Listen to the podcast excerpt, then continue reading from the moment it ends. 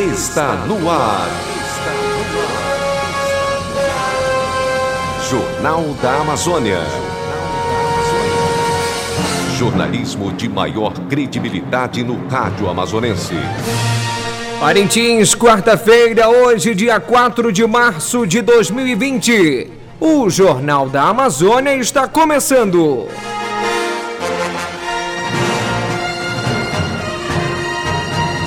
Confira os destaques desta edição.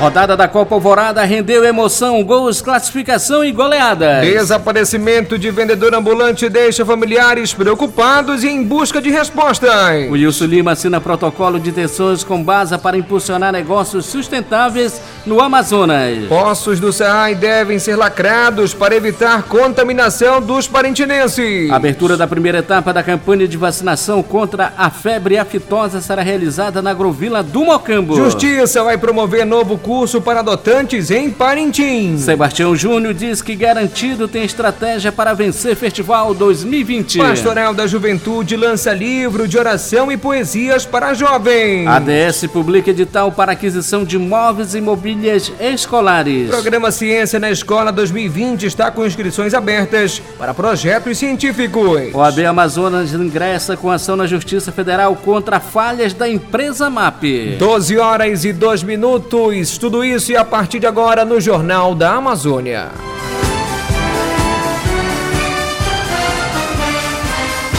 Notícias. Notícias. As notícias em primeiro lugar. 12 horas, 2 minutos para você. Boa tarde. Educação.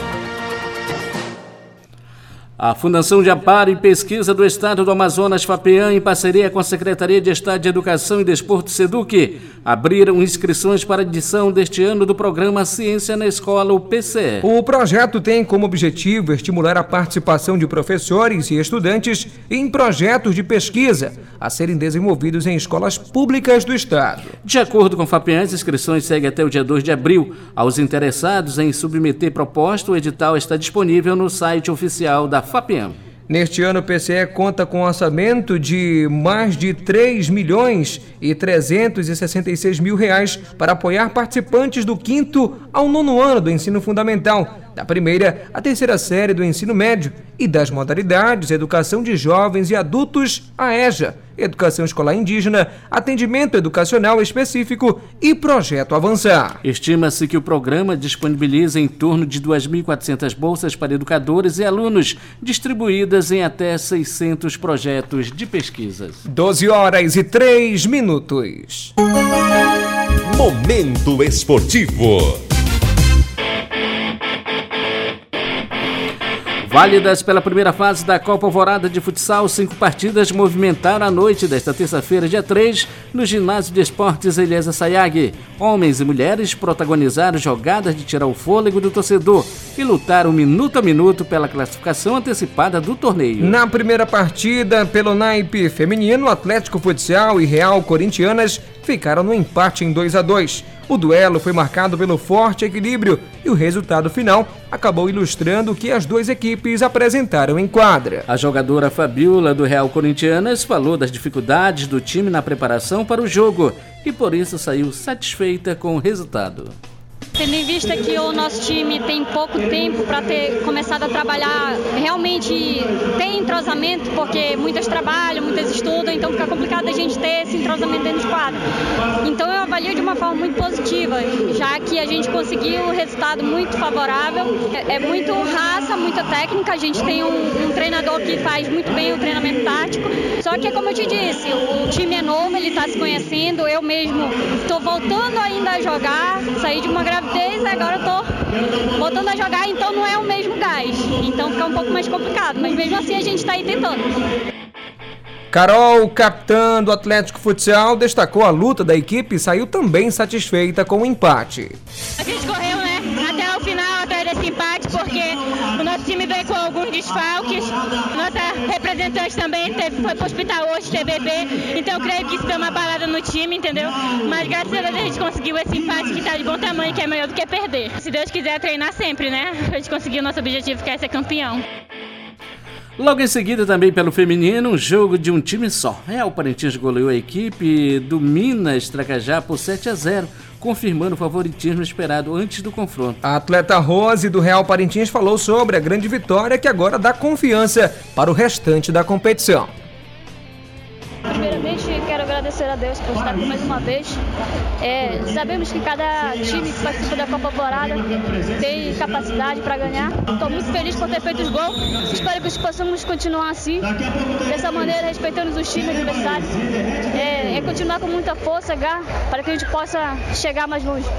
Começamos com um time reserva, depois, com o decorrer do jogo, fomos o treinador foi colocando as meninas que realmente são titular e, e acabou que deu tudo certo.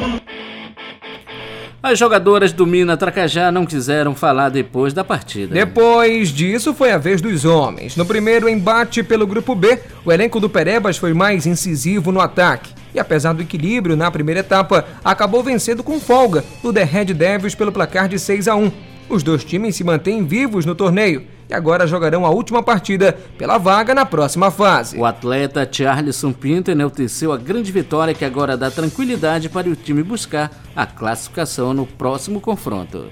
É, infelizmente a gente iniciou a temporada com uma derrota, mas graças a Deus aí nós tivemos 15 dias aí para acertar os erros, botar o time bem fisicamente. Hoje iniciamos aí com 2 a 0 pegamos um gol por, por, falha nossa, mas conversamos com o treinador aí no vestiário e acertamos os erros. E graças a Deus conseguimos sair com a vitória com o placar elástico. Não tem nada ganho ainda, tem mais uma final pra gente na próxima semana, né? A gente, tem, a gente depende da vitória para classificar. Vamos aí nesse pouco espaço de tempo treinar, acertar o o máximo possível para que não, não, poss não possamos ser surpreendidos.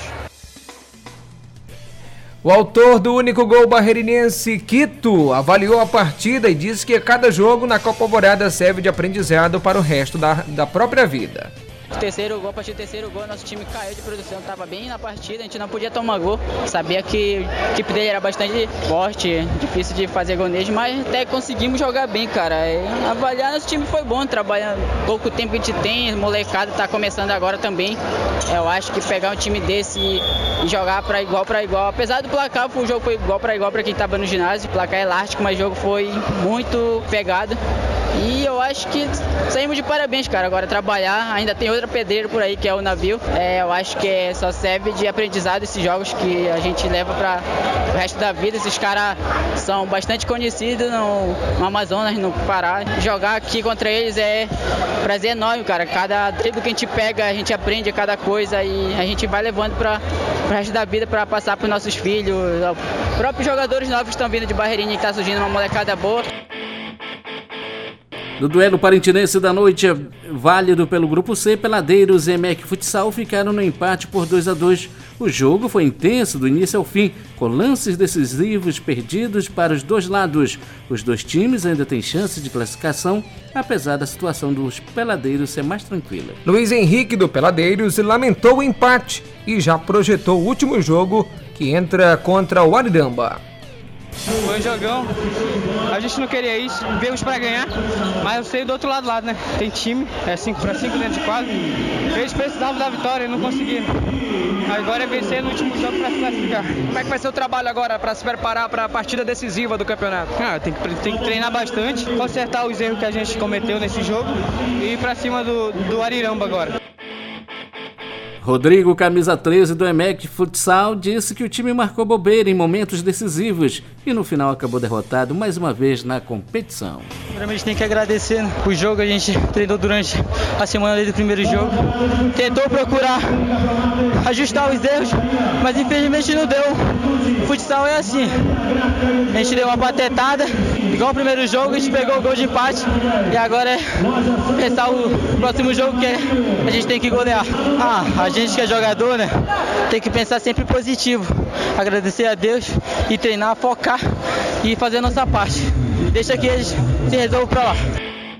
Na verdade, o EMEC não saiu derrotado. A partida terminou empatada em 2 a 2. E no último confronto da noite, válido pelo grupo D, a fortíssima seleção de Terra Santa não tomou conhecimento do Real Parintins e venceu por 6 a 1. Apesar do primeiro tempo parelho, no final predominou a artilharia do selecionado paraense, que agora encontra-se classificada para a próxima fase. Destaque da partida com três gols, jogador Barata destacou a força do elenco paraense que busca a terceira final consecutiva. Com certeza, foi um jogo bom, né? Acho que não importa quem faz gol, que é um coletivo, né? Você sabe disso. Ganha, ganha todo mundo, perde, perde todo mundo. Eu fiz o gol porque me deram o passe. Mas fico feliz de fazer os três gols para ajudar a minha equipe. A gente sempre vem trabalhando forte lá em Terra Santa. A gente sabe da competição, uma competição muito forte. Esse é meu terceiro ano participando já. Tive a sorte do primeiro ano por essa, por essa cidade ser campeão. O segundo foi por Inhamundá. Perdi no mata-mata. Esse terceiro eu quero repetir de novo a dose, ser bicampeão naquela cidade. Mas paciente, tem que lutar muito, tem que trabalhar muito, porque tem muita equipe boa. Tem muita equipe que ainda vai dar trabalho ainda aí no, no decorrer das partidas. A gente vamos ali, pé no chão, cabeça erguida, tranquilidade, treinando ali. Cada dia a gente mata um leão no treino, para quando chegar aqui a gente mostrar um, um espetáculo bonito para nossa torcida que vem lá de Terra Santa nos apoiar. A gente fica muito feliz e grato pela vitória.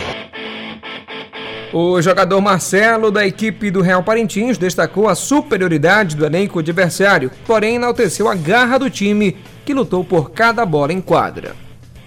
É, a gente viu a superioridade né, técnica, principalmente do time de Terra Santa aí. A gente viu que, o, que os caras são muito rodados, a movimentação dos caras realmente é. Eles não param dentro de quadra. Então a qualidade técnica superou a, a nossa vontade, né? Felizmente, com dois erros logo no início do, do, primeiro tempo, a gente pegou dois gols. Só que a gente foi atrás, fez 2 a 1 um, e numa infelicidade a gente pegou o terceiro gol que mudou totalmente o jogo. Mas a gente lutou até o fim, a gente tentou chegar, mas a seleção de Terra Santa é, um, é, um, é uma equipe que realmente tá para chegar à final, porque é uma equipe muito boa, muito, muito boa boa tecnicamente mesmo. A gente é um, é um grupo de amigos, né, que a gente veio para jogar a Copa Alvorada, claro, com o intuito de, de, chegar longe, mas infelizmente não deu, né? Ninguém aqui vive de bola, né? Cada um, a maioria do, do, do, dos nossos atletas são professores de educação física, são amigos, então são pessoas que jogam futebol, mas não vivem de futebol, diferente do time de Terra Santa. Mas é isso aí, a gente entrou numa competição, eu acho que agora não, não, não resta nenhum tipo de desculpa, mas muito parabéns ao time de Terra Santa que jogou muito, a superioridade foi, foi bem grande, mas a gente lutou até o fim. É, é importante que a gente tentou representar Parintins o máximo que a gente pôde. A Copa Alvorada de Futsal retorna na próxima quinta-feira, dia 5, com mais cinco partidas decisivas no Elias Assayag. Os jogos são transmitidos ao vivo pela Rádio Alvorada FM 100.1 e pelo Facebook na página Sistema Alvorada de Comunicação. E o Flamengo enfrenta o Júnior de Barranquilha nesta quarta-feira, dia 4, às 21 horas e 30 minutos, no, estado, no Estádio Metropolitano, na Colômbia, pela primeira fase de grupos da Libertadores da América. Desta vez, diferente de outras competições, o jogo do Rubro Negro terá transmissão ao vivo pela televisão você pode assistir Júnior de Barranquilla e Flamengo pela TV Globo ou pelo canal de televisão fechado Esporte TV. A equipe rubro-negra, atual campeã, está no grupo A, ao lado de Barcelona de Guayaquil, Independente Del Vale, ambos do Equador, e do Júnior de Barranquilla, time do ex-palmeirense Miguel Borra, e adversário desta quarta-feira. Para você não perder a hora, 12 e 12 minutos. Flamengo Religião.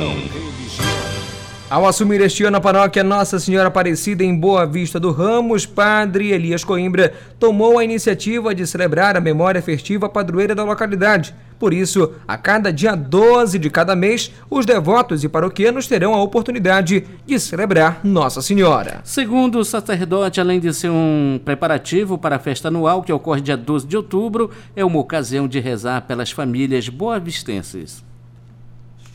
Justamente, a gente iniciou agora no dia 12 de fevereiro a primeira missa em honra a Nossa Senhora Aparecida, né, lá em Boa Vista do Ramos, também com a bênção para os devotos e devotos também, bênção dos objetos, e também no final a gente faz sempre aquela bênção individual, né? Eu fiquei surpreso, e eu falei lá, que surpreso com a quantidade de pessoas que participou, quase lotou. E, e, e, eu já falei, olha, nesse mês de, de, de, de, março, no dia 12, nós vamos fazer a nossa segunda, segunda missa, todo dia 12 de cada mês. E com certeza esse mês de, de março vai lotar a igreja matriz de Nossa Senhora Aparecida. É um momento muito bonito porque a gente vê que os nossos devotos principalmente nossos devotos de Nossa Senhora, né? Eles vão mesmo, participam. Eu falei, olha, vão com a camisa, leve o seu quadro, leve o seu texto para ser abençoado, vão com a família de vocês. Porque o nosso grande objetivo ali, de fato, com essas missas é fazer essa preparação já antes da festa. Porque muitas vezes a gente só celebra a festa e não há uma preparação antes. Então essas missas do dia 12 são justamente para preparar os nossos festas para essa festa que será no dia 12 de outubro, já preparando nesses meses anteriores e, e acima de tudo, chamando as famílias. Porque um, uma, do, uma, uma, a missão que eu sempre falo assim, olha, trabalhar as famílias. Quantas famílias desestruturadas, também falta de Deus e falta de, de que a família possa de fato participar junto na comunidade. A Pastoral da Juventude, a PJ, lança um roteiro do ofício divino da juventude para os grupos de jovens e coordenações celebrarem e reafirmarem seu compromisso com a vida da juventude. A PJ quer, através da mística própria da Pastoral da Juventude, alimentar as esperanças, o compromisso para ajudar a mudar o Brasil e criar cada vez mais sintonia entre todos os nossos milhares de grupos de jovens espalhados pelo país. De passagem por Parintins, o coordenador da Pastoral da Juventude no Regional Amazonas e Roraima, Felipe Fialho, fala sobre essa nova experiência com jovens da região. Estamos vivendo, eu acredito que um novo Cairós na Pastoral da Juventude de Amazonas e Roraima, né, que é o nosso regional Norte 1, mas propriamente dito da Amazônia, a gente vive um, um momento de graça, onde a gente está fazendo um novo processo de rearticulação. A gente viu que algumas prelazias estavam assim devagar na caminhada e tal. E a gente está vendo, voltando, fazendo um novo processo de rearticulação. Como a gente rearticula? Diálogo com os padres, com o bispo, com a comunidade, com os jovens. Como a gente pode reinventar, fazer pastoral da juventude, que a gente percebeu que a gente estava um pouquinho assim no passado, mas como a gente poderia caminhar. Inclusive, nós lançamos o Ofício Divino da Juventude da Amazônia, né, do Regional Norte 1, que é um subsídio de reza que contém nossas poesias, nossos cantos, as nossas danças, nesse livro dinâmico, e que está muito bom esse material. Inclusive, ele foi começado a ser construído aqui em Parintins, depois nós fomos para São Gabriel da Cachoeira e, e concluímos ele em Roraima, né, com o lançamento do Ofício Divino da Juventude da Amazônia. 12 horas e 16 minutos.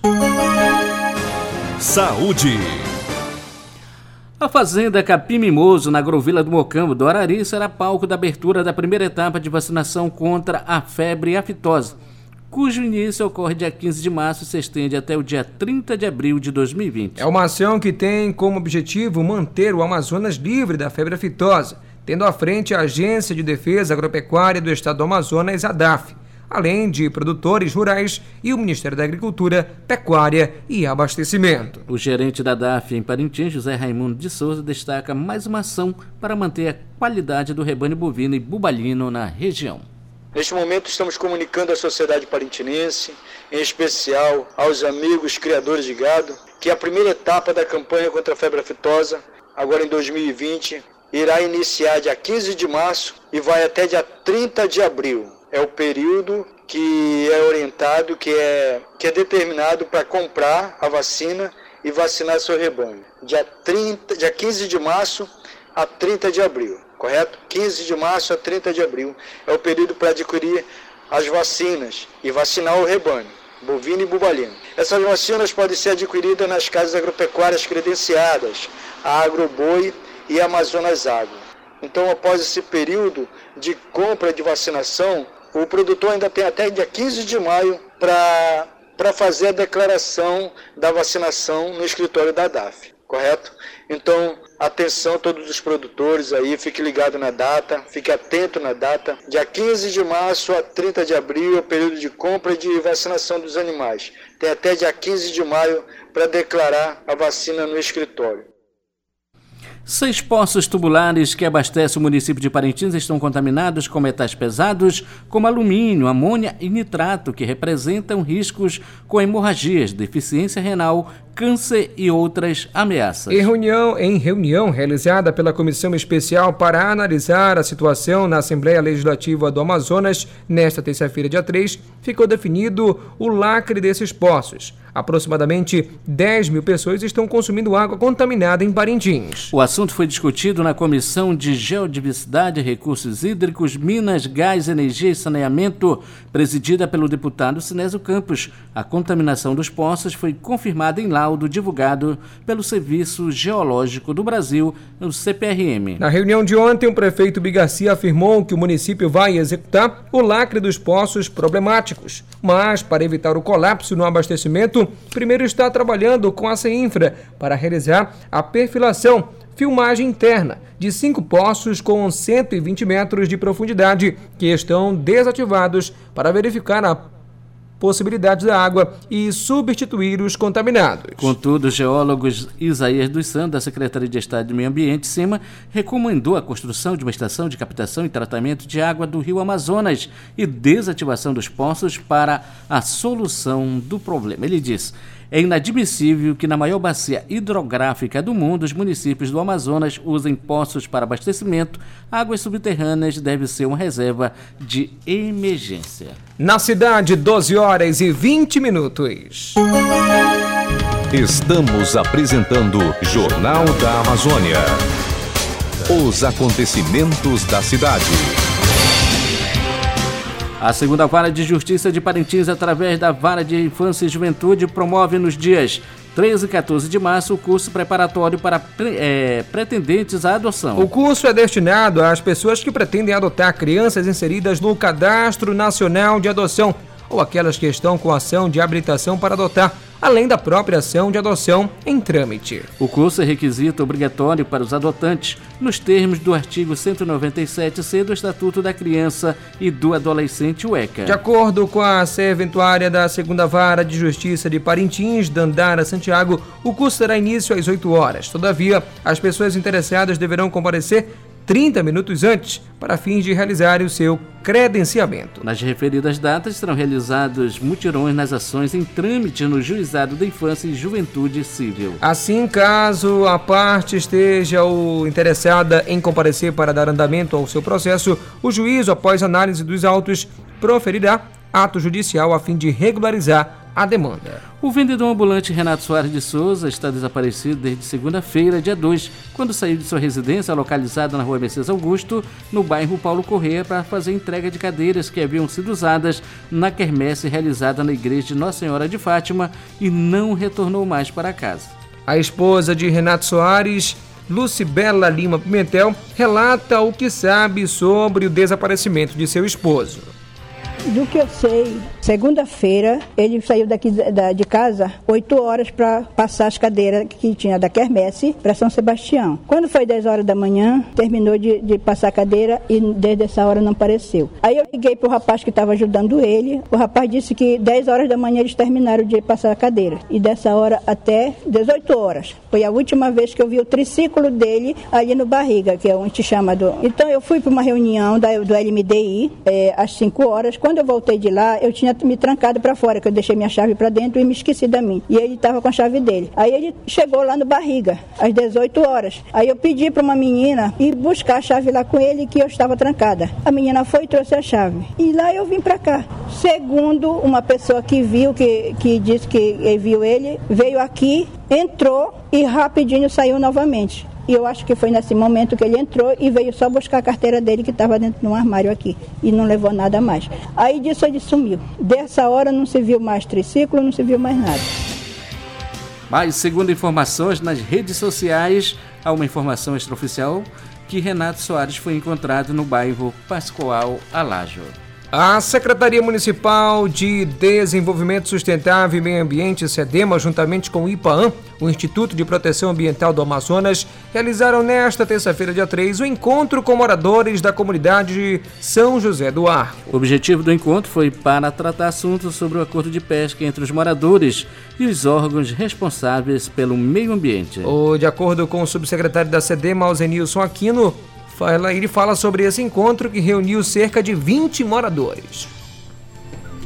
Bom, foi excelente. É uma demanda que nós recebemos aqui do, do das comuni da comunidade São José do Arco, onde também, como é uma questão do acordo de pesca que é regulamentado pelo governo do estado, a gente também chamou a SEMA, que é a Secretaria de Estado de Meio Ambiente, e o Instituto de Proteção Ambiental da Amazônia, IPAN, no qual estiveram presentes. Então, nós fomos até a comunidade, é, nós tivemos lá reunido com mais de, de, de 20 moradores para discutir essa situação do desacordo. Até porque a comunidade está bem organizada, ela já trouxe todos os lagos que eles pretendem fazer a, esses acordos e o seu georreferenciamento. Por sua vez, o Estado preparou um mapa, mas a gente percebeu também que nesses lagos é, tem outros usuários de outras comunidades, como ali da região do, do, do Mocambo.